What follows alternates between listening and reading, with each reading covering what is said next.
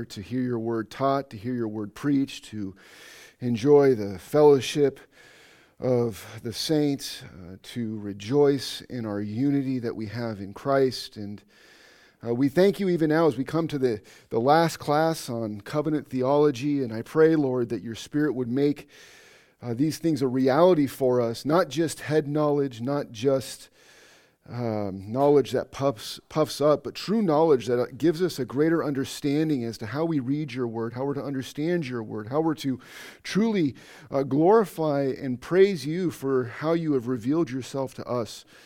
Uh, would you be with us this afternoon um, to the glory of your name? In Jesus' name, amen. All right. So we are here on the last class. We have essentially looked at like what we would say the three primary covenants. Um, that God has established the covenant of redemption, which, as we know, was intertrinitarian. And then, of course, the covenant of works, which he made with Adam and in Adam, thus all men. Um, and then, of course, uh, the covenant of grace, which we looked at last week. And now, what we want to turn our attention to is the unity of the covenant of grace. Uh, the fact of the matter is, covenant theology, um, and it's something I've seen more and more as I've studied it uh, deeper and deeper, is complex. There is a lot to uh, dig into and to digest. There's hard things to understand. There's a multiplicity of covenant administrations to, to, to work through and to kind of get our arms around. Um, but what we want to understand is that all of them are necessary all of them are necessary. The Lord was pleased to reveal himself in diverse ways and manners throughout history in order to reveal his plan of salvation.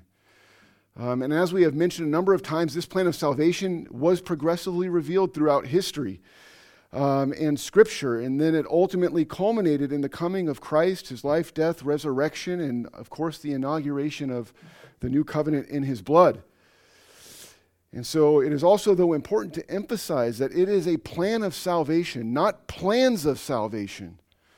Not plans of salvation. Um, we see in Scripture that salvation is by grace alone, through uh, by grace alone, through faith alone, and Christ alone, to the glory of God alone. This has always been the case. These five solas, or in this case, four solas at least, have always existed, though you know, kind of brought to uh, you know, prominence in the Reformation, but this has always been the case for Old Testament saints as well as New Testament saints.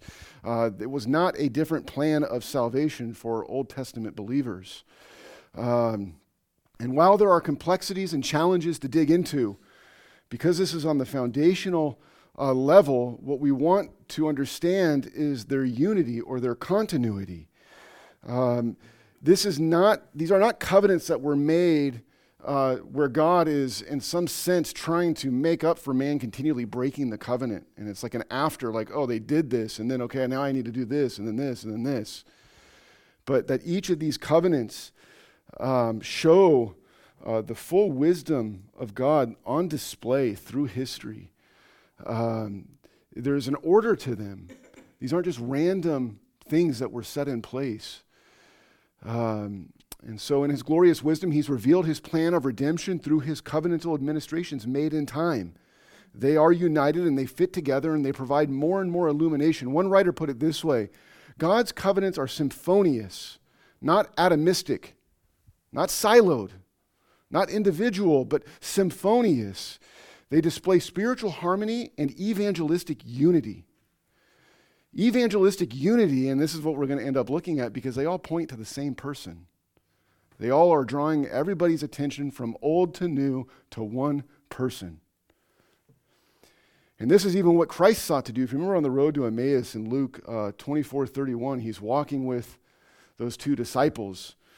And this is what we read. It says, "The beginning with Moses and with all the prophets, he explained to them the things concerning himself in all the scriptures. And so really, when we think of covenant theology, it's like we've learned all of these glorious truths and, and so forth, but it's not just for knowledge sake. It's really, we should take all of these things and whatever foundational level or level of study that we're at in regards to this particular topic, it should inform how we read the Word of God.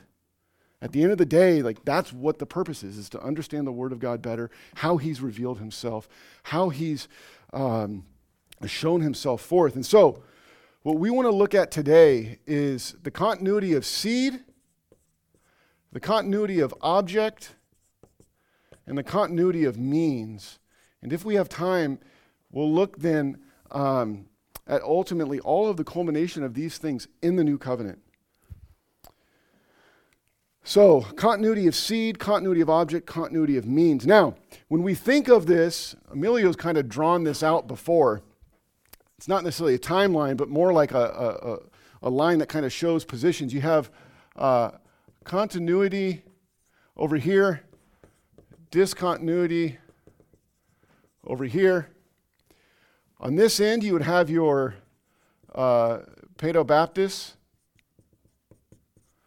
They see in these covenants a strict continuity the whole way through. Okay, so obviously they, they believe in the baptism of infants and so on and so forth. They see a continuity all the way through. On this end, you have uh, your dispensationalists.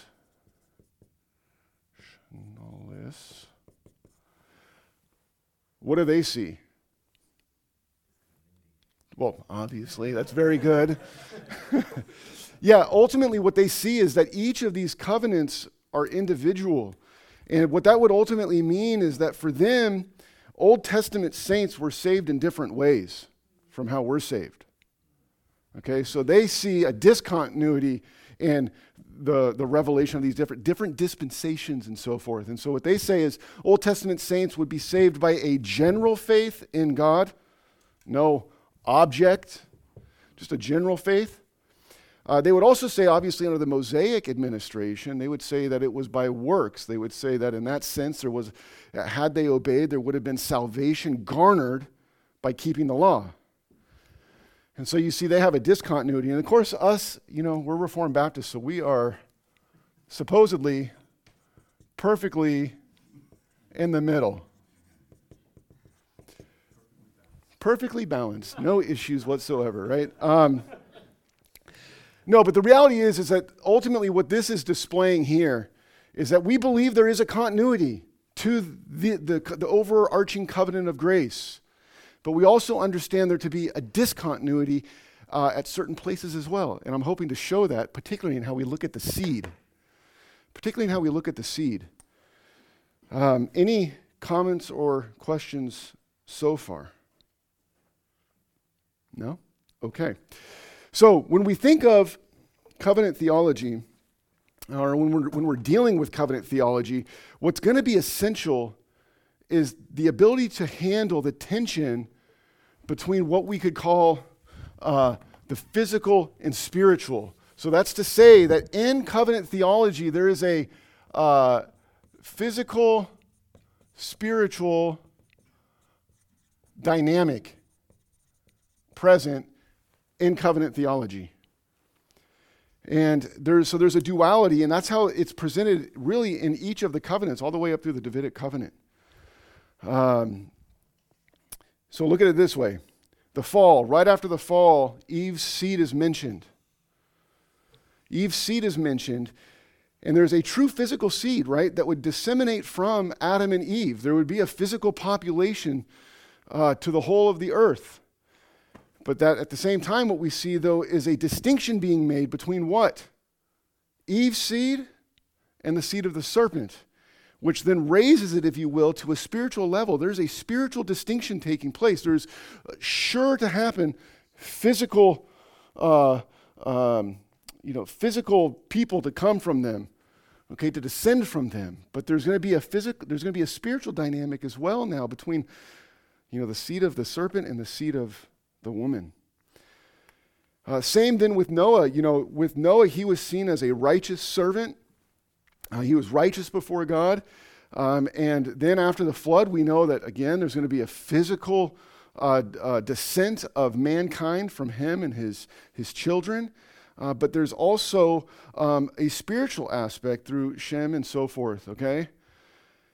In the Abrahamic, we encounter the seed reference again, and we're going to look at this a little bit more closely as we move through uh, these different points. But there's a seed reference again, and it is physical and spiritual. Abraham's seed would become many nations.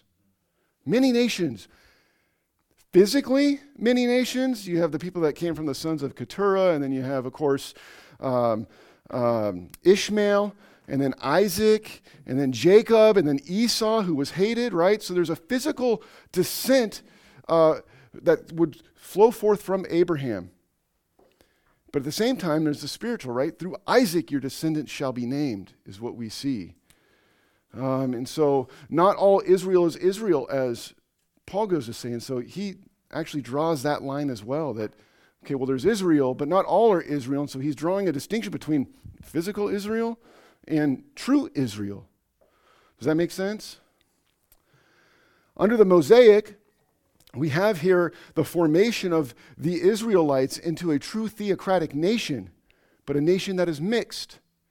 There's physical people that are under that covenant. All of the Israelites were under that covenant physically. And then spiritually, there would have been those um, who uh, would have been true Israel.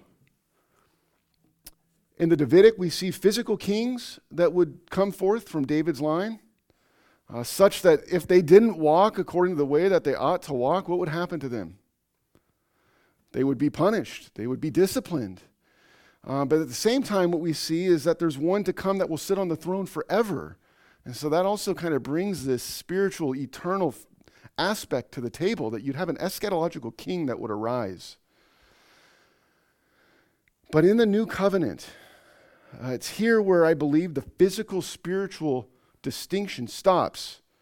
Now, yes, we are physical people that partake of this covenant, but all in this covenant are all the spiritual seed. And that's where then the continuity stops. And that's where ultimately, I think, you know, one aspect of where the Paedo Baptists will get it wrong is that there's no more mixed seed. Here's what we read in Jeremiah. Why don't you turn to Jeremiah 31, 31 and we'll read verse uh, all the way up through 34. So 31, 31 through 34.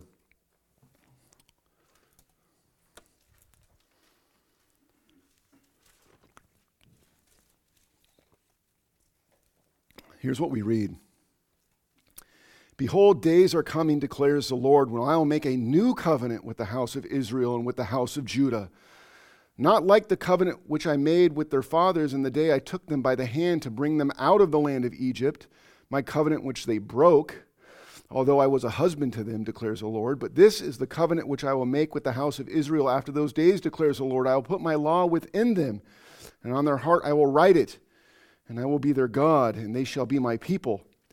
They will not teach again each man his neighbor and each man his brother, saying, Know the Lord, for they will all know me, from the least of them to the greatest of them, declares the Lord.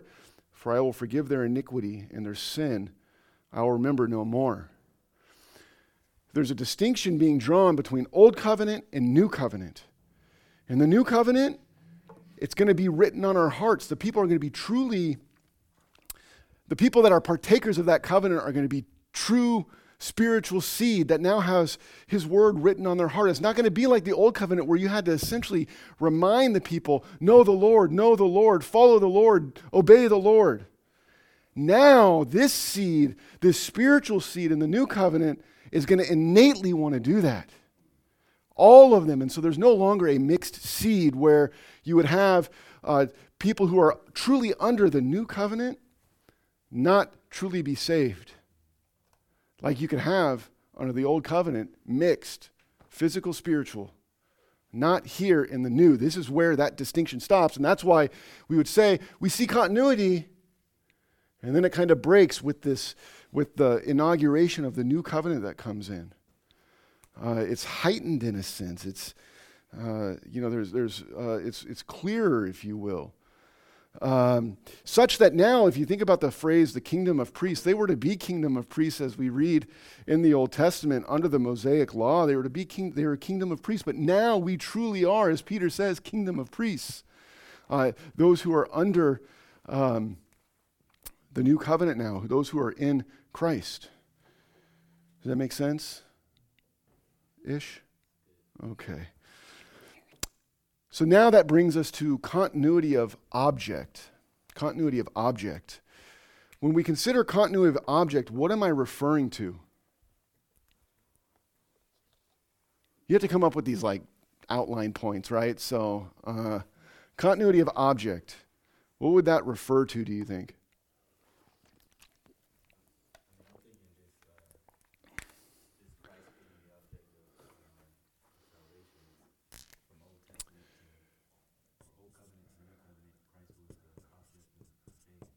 That's right. So the object that is continuous all the way through. So no discontinuity on that sense. Like we would agree con- continually all the way through, the object is Christ. Um, that though Christ had not yet come, how were Old Testament believers saved? Christ hadn't yet come. So how were they saved? They were looking forward. That's correct. They were looking forward to the one to come, just as we look backward to the one who came. Okay? They were looking ahead to Christ.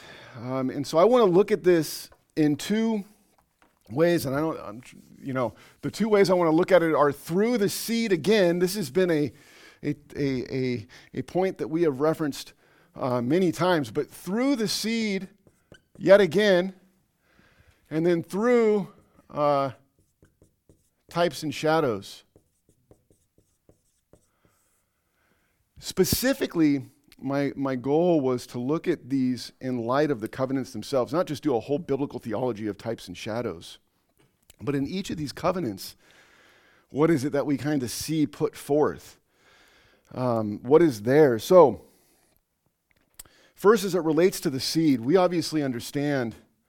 Uh, you know, there in Genesis 3:15, the distinction uh, that is present, or really the first gospel uh, in seed form that is issued.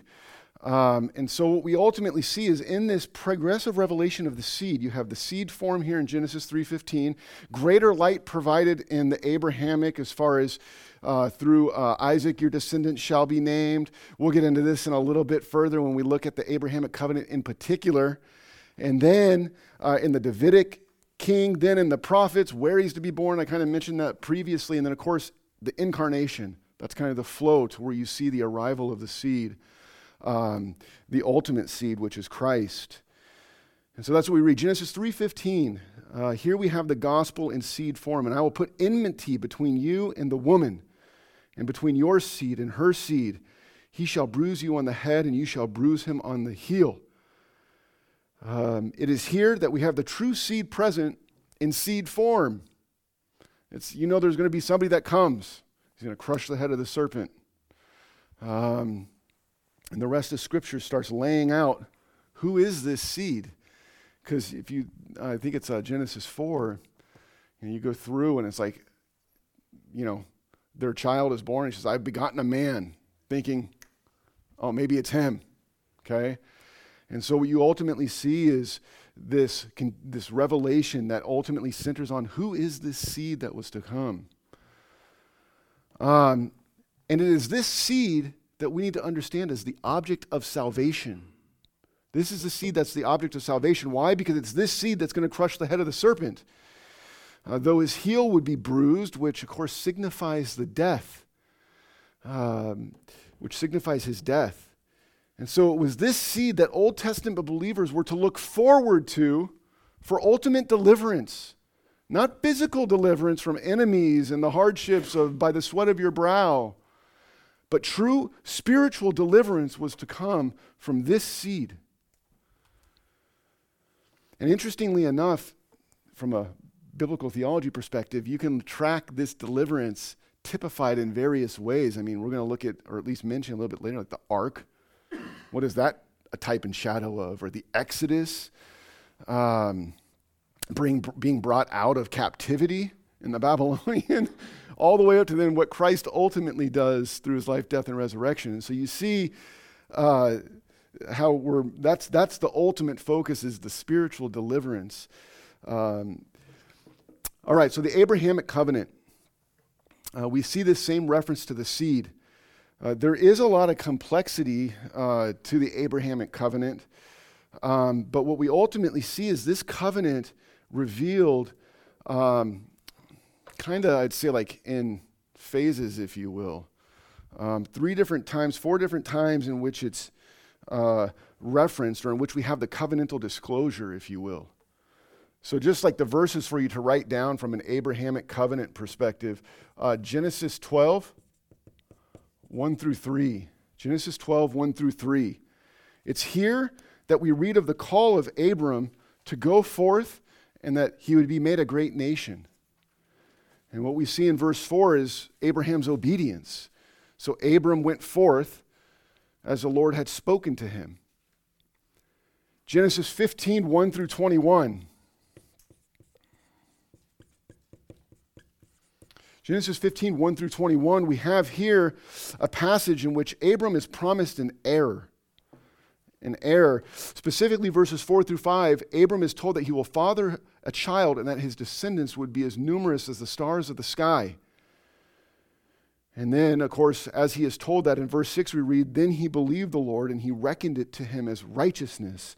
And in some sense, here in this, uh, the revealing of this this covenant to Abraham, you can think back to Paul's reference in Galatians 3 about the gospel being preached beforehand to Abraham. So when he says he believed God and, he, and it reckoned to him as righteousness, it's as if he saw in this gospel that was preached beforehand the true seed that was to come.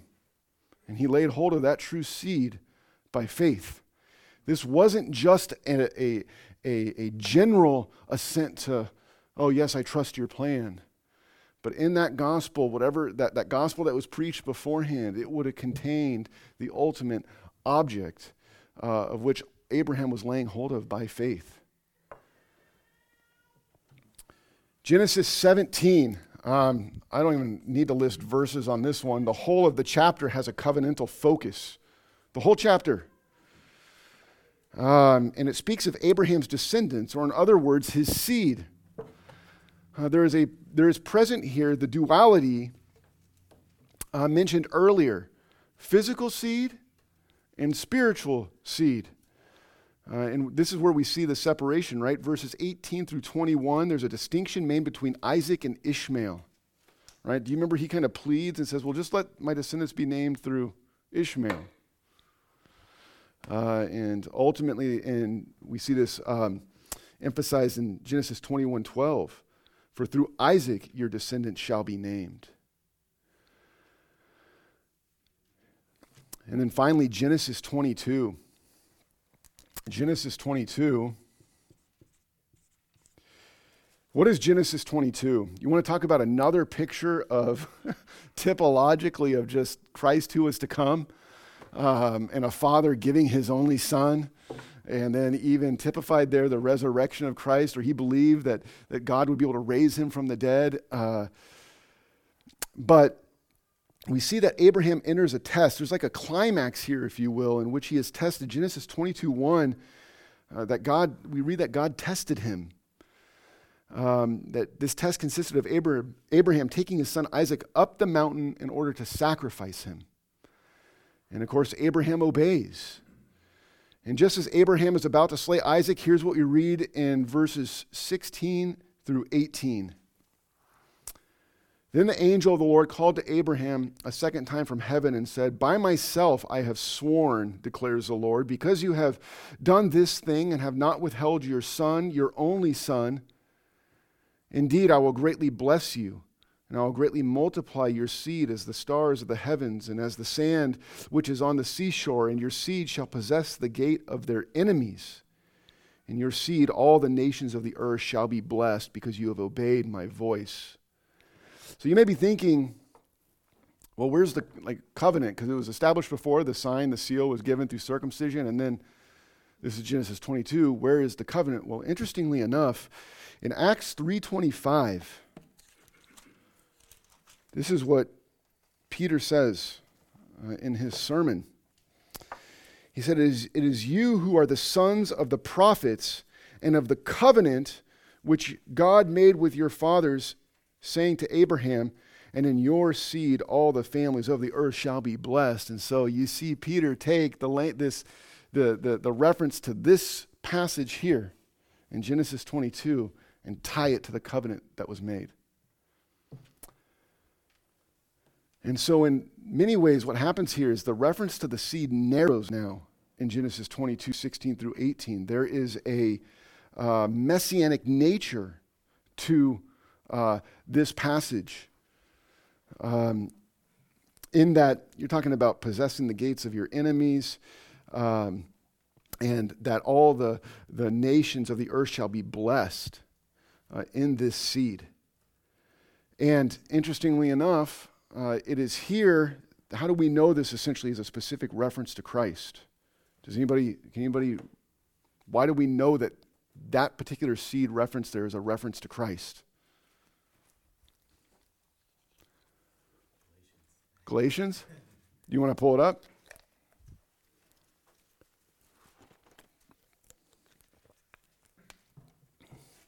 It's not fair. I already have the verse here, so.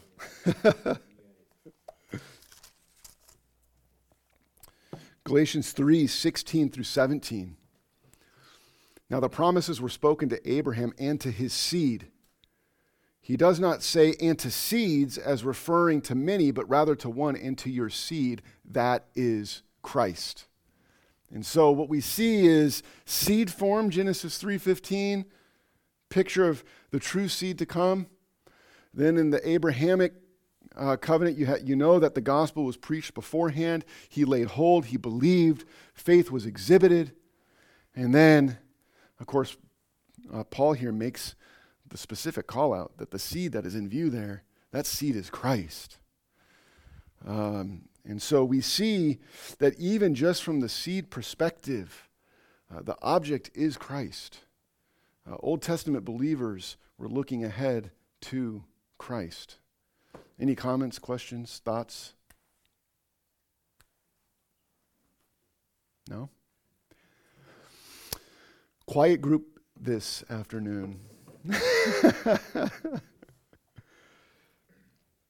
what I hope, like I said, really is again, you know, this is one thing to be like, oh, yeah, I can quote the verses.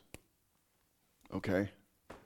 But like, what about when you're reading the Bible and you're seeing these? You know, you want to start connecting the dots on these things so that when we're trying to um, understand more of Scripture, it's, you know, light bulbs are going off as we're reading through. And again, some may already know this uh, through previous studies that they've done.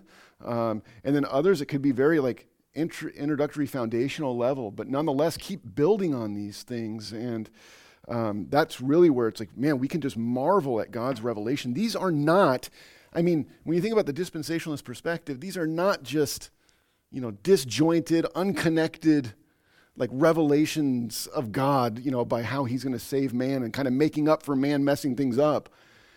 But the full wisdom of God on display and how all of these connect one to another.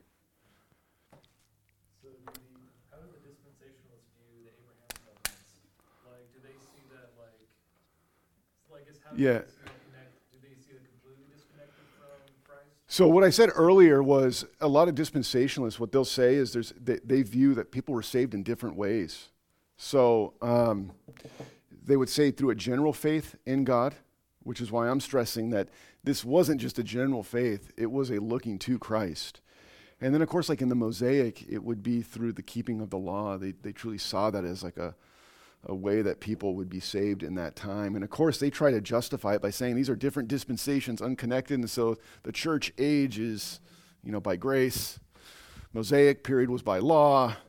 Abrahamic would have just been, you know, probably some aspect of a general assent to the promises of God.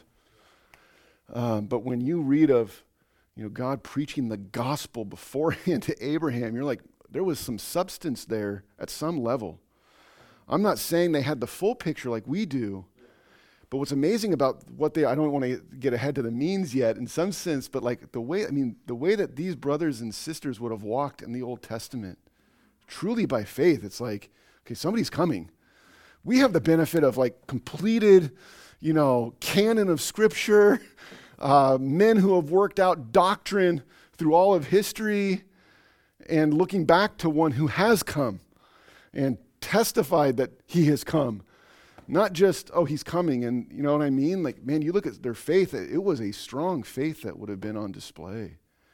Um, so, types and shadows as well uh, in regards to um, the one to come. Uh, the object was prefigured in these types and shadows. It's, it's all over, it's prevalent throughout uh, the Old Testament scriptures. And uh, this is one of the reasons, hopefully, you're seeing that even in the seed or in the types and shadows, you know, what's being promoted today about like, you know, Andy Stanley and unhitching from the Old Testament and all these people that want to do away and say it doesn't apply now completely do not understand Scripture. Um, and hopefully you see that between the seed and between um, the types and shadows. Like all of this goes together. And if it didn't apply, it's like, what is Hebrews doing referencing all of these different types and shadows in the comparison between Old Covenant and New Covenant? There's a purpose there. So, first, the ark. Um, what did the ark typify? And I, what's that? A wooden cross. A wooden cross. What's that? Uh, it was like physically being saved from the wrath of God, like the floods coming. Yeah, I mean, it's all essentially the same thing. It's like essentially you're entering in, and some say, I would say, in some sense, I think there's a, many things. You talk to Kline, I mean, he looks at it as a temple. Temple rests on the mount, Ararat, and just all the right. Um, but I think too, you have a picture of Christ. Why? I mean, Noah and his family enter in uh, and are covered and protected uh, in this typological picture like of Christ, saving them from the judgment that's going to be poured out. Um, and interestingly enough, here you have Moses in Genesis. Uh, you know, we read about being a preacher, or in, in Peter being a preacher of righteousness. Um, he is, while he's spending all those years building the ark, it's like he is also preaching repentance. And the world wants none of it. Um, they're eating, drinking, being merry, and then judgment. Um, and so we certainly see in that uh, picture there. Now, I do believe, obviously, that's not necessarily a picture of Noah's salvation. I believe Noah was saved already. Uh, we see him even called righteous before the Lord. He's a righteous servant and so forth. But I'm just saying, typologically, um, you know, the ark is uh, typological of Christ and, and even other things. It's not always a one to one, but you can see the picture there. Um, what about that of mediator?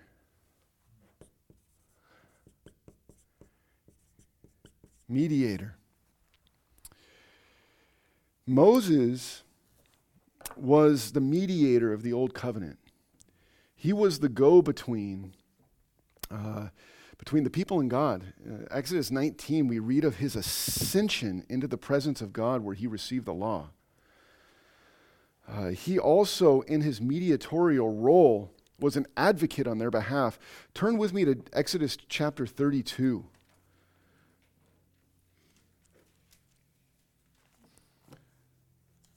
Exodus chapter 32, verse, verses 30 through 32. And this is what we read there.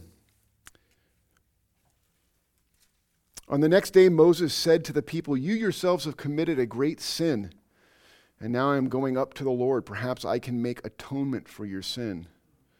Then Moses returned to the Lord and said, Alas, this people has committed a great sin, and they have made a God of gold for themselves. But now, if you will, forgive their sin. And if not, please blot me out from your book which you have written.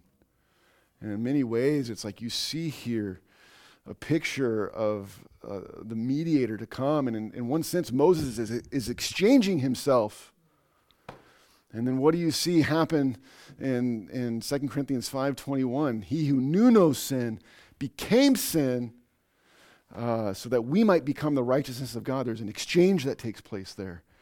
And this exchange you see even uh, typified and foreshadowed in the Old Testament, even being shown forth by uh, Moses. And of course, you have sacrifices and offerings.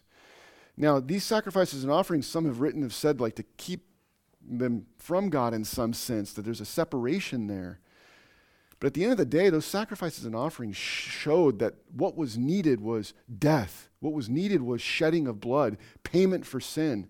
So you have it in seed form in Genesis 3:15 if you will in the sense that the, his, his heel would be bruised and you get greater revelation of the sacrifice required through all the shedding of blood of the bulls and goats and animals um, that ultimately then points to the greatest price to be paid which is the shedding of the blood of the son of God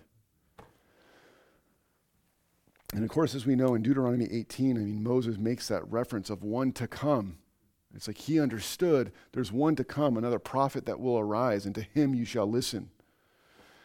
Uh, so we just see that in all of this, there's this move towards, towards um, the object to come, which is Christ. And then, of course, in the Davidic covenant, as I mentioned, uh, David was a type of Christ and spoke of one who was to come that would be of the kingly line.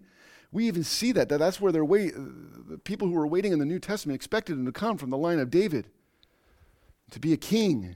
He would have a throne, but it would be an eternal throne.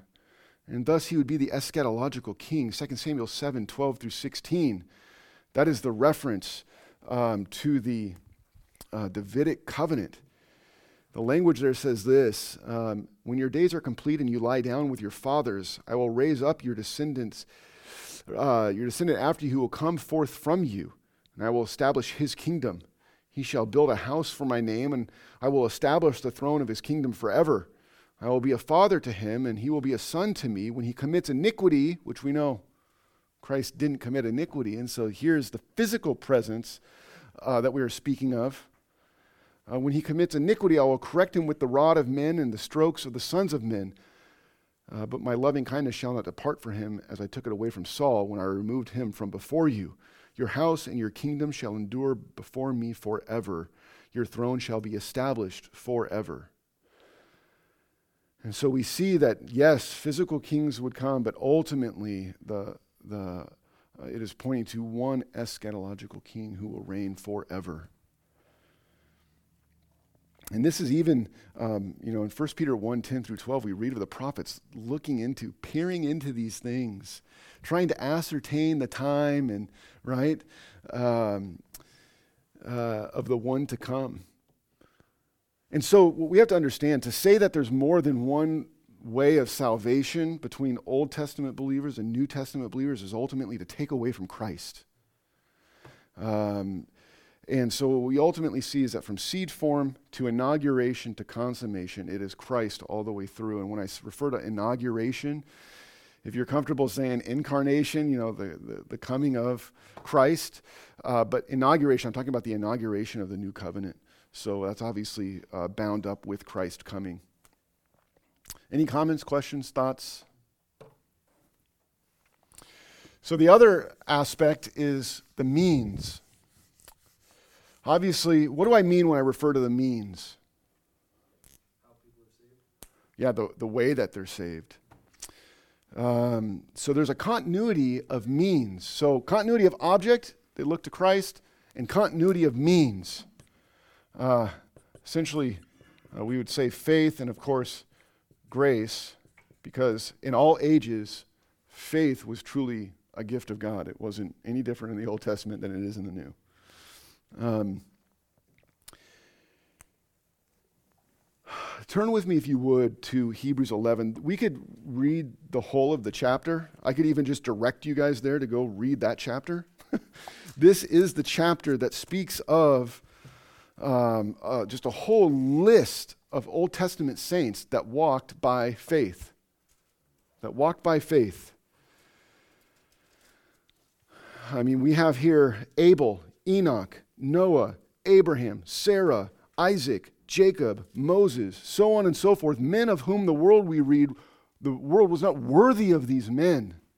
These are men who walked by faith, lived by faith, and ultimately died in faith.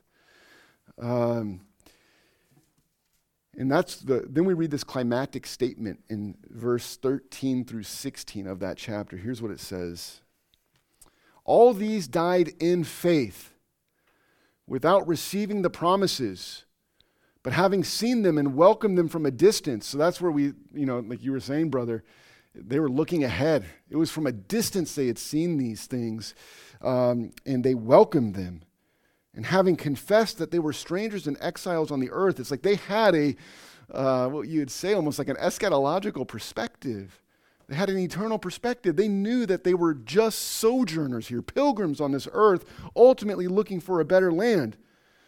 And he says, For those who say such things, make it clear that they are seeking a country of their own. And, if, and indeed, if they had been thinking of that country from which they went out, they would have had opportunity to return. So he's saying they weren't thinking about that land, But as it is, they desire a better country, that is, a heavenly one. Therefore, God is not ashamed to be called their God, for he has prepared a city for them. Uh, they looked ahead to the one to come, the object, as we just looked at, and they did it by faith. They looked for the heavenly reality that would be theirs. And the one, of course, that we probably know so well is who? That's referenced Romans 4, Galatians 3. Abraham. Abraham. Paul, in addressing the Galatians and the heretical teaching that was being spread by, by men, um, right, about that they could be saved by works of the law, right? Who does he use as the example? Abraham. In Romans 4, when it's talking about justification by faith, who does he use as the example? Abraham. And so we see here where Paul turns to an Old Testament believer and shows forth the faith that he had um, even in those days. Um, this is what we read Galatians 3 6 through 9. Even so, Abraham believed God, and it was reckoned to him as righteousness. Therefore, be sure that it is those who are of faith who are sons of Abraham. Remember, not just physically descending from him that would be the sons of Abraham. No, no, no. What is ultimately in view is the spiritual descendants, those who are of faith are sons of Abraham. The scripture, foreseeing that God would justify the Gentiles by faith, preached the gospel beforehand to Abraham, saying, All the nations will be blessed in you. So then, those who are of faith are blessed with Abraham, and listen to the descriptive term, the believer. Abraham, the believer. And this, as we know, was before his circumcision. That's the point Paul makes in Romans 4 is that uh, his, the pronouncement that was made to him being righteous was not after circumcision, after circumcision, which could then be conveyed as a work and, oh, he was circumcised and then justified. No, no, no. He was justified prior to that. It was pronounced, it was reckoned to him, it was put to his account beforehand. All that we looked at in justification, right? In some sense, through faith, righteousness was imputed to him. And just to be clear, the righteousness that was imputed to him was Christ's righteousness. Though he had not yet come, when Christ did come, die, raise, that righteousness uh, applied to Abraham. And so there is certainly a continuity of means here. Um, it was not a general assent, but it has always been by grace through faith in any age. Um, any comments, thoughts, questions?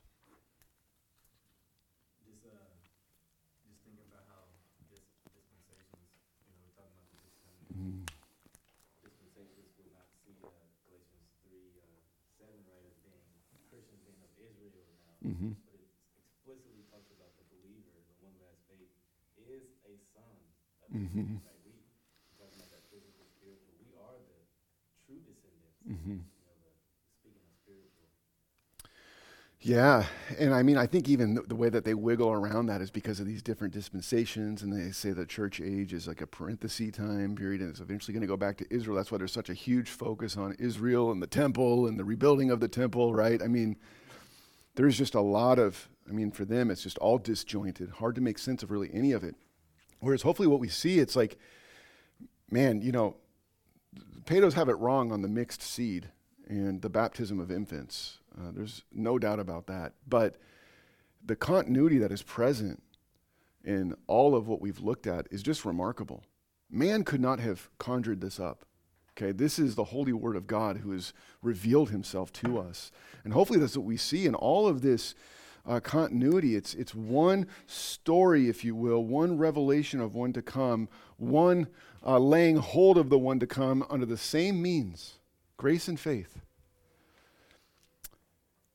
And as we've mentioned in um, past classes, right, all of this reaches its climax, its zenith in the new covenant. Why?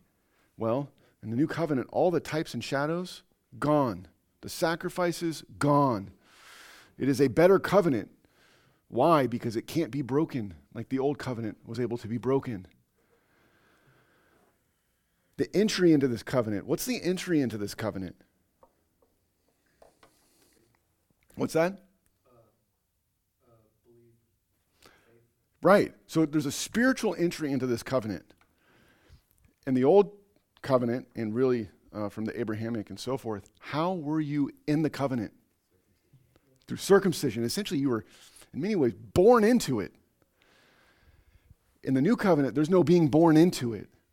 So there's where you have that, you know, okay, there's the distinction that's being made. Uh, John 1 12 through 13. But as many as received them, to him, to them he gave the right to become children of God, to be in the covenant. And notice the, what he says even those who believe in his name, who were born not of the will of flesh or of the will of man, but of God. There's a spiritual birth. You must be born again, as we see in John 3, to be in the new covenant. Does that make sense? Do you understand the distinction being drawn there? You would have on one end, if you baptize infants, for example, you're saying, well, they're in and then they're out, and we'll see what, right? Here it's saying you cannot enter into the new covenant unless you've been spiritually reborn, born of God. And that is important to know, to, to lay hold of.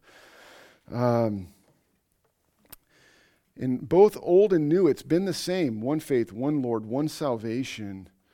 Um, there's been one true Israel the whole time. Though physical and so forth, one true Israel the whole time, and that is spiritual Israel.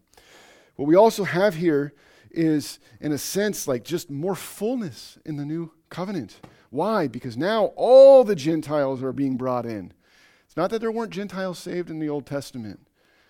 Just like the work of the Spirit was present in the Old Testament, but there's more of a fullness that was poured out on Pentecost and, and so forth in the church now. But what we read in Ephesians 2 Therefore, remember that, you that formerly you, the Gentiles in flesh, who are called uncircumcision by the so called circumcision which is performed in the flesh by human hands, remember that you were at that time separate from Christ, excluded from the commonwealth of Israel, strangers to the covenants of promise, having no hope. They, they weren't part of the covenants that were established then.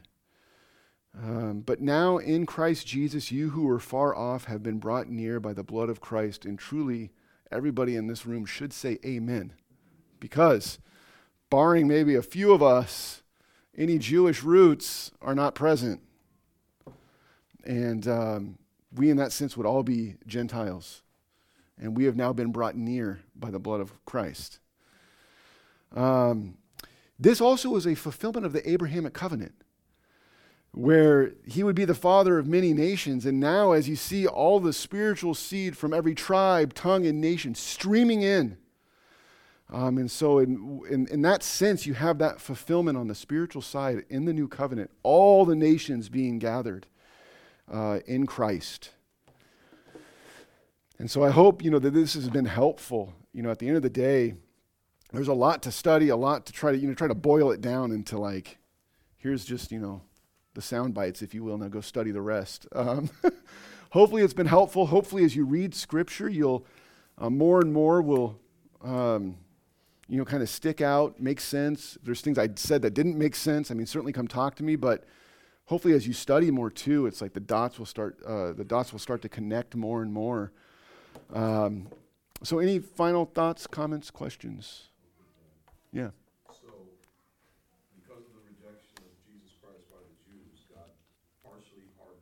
Romans 11, right? Yeah. Well, I think at that point. Yeah, so ultimately, I think what there is is like you have a remnant, of course, right, of, of Jews uh, that are still to be saved. Um, and there is Gentiles that are yet to be saved. And in many ways, it's like, um, it's not that Jews aren't being saved now, Right? It's not like, okay, all the Gentiles are saved and then now all the Jews are going to come in. But it's just saying, even as he says in Romans 11, it's like to make them jealous in some sense. And ultimately to um, bring them, bring all the believers in who will believe between Jew and Gentile alike. Um, and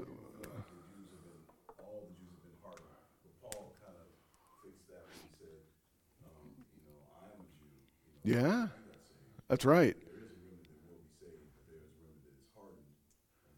And I think you can go through different periods of like hard, you know, hardenings where it could be a, you know, whatever the length of time is, and you have Gentiles that are streaming in, and then, you know, maybe a Jew here, a Jew there type deal. But at the end of the day, um, those who are of the elect, both of Jew and Gentile, will be brought in, and then Christ returns.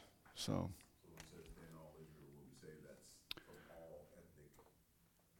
Uh, well, I mean, you could say all Israel in the sense of um, truly all those who are Jews who are to believe, but I think all Israel is true Israel. True Israel, both Jew and Gentile. So the spiritual Israel will be saved at that point, meaning that full work will be accomplished.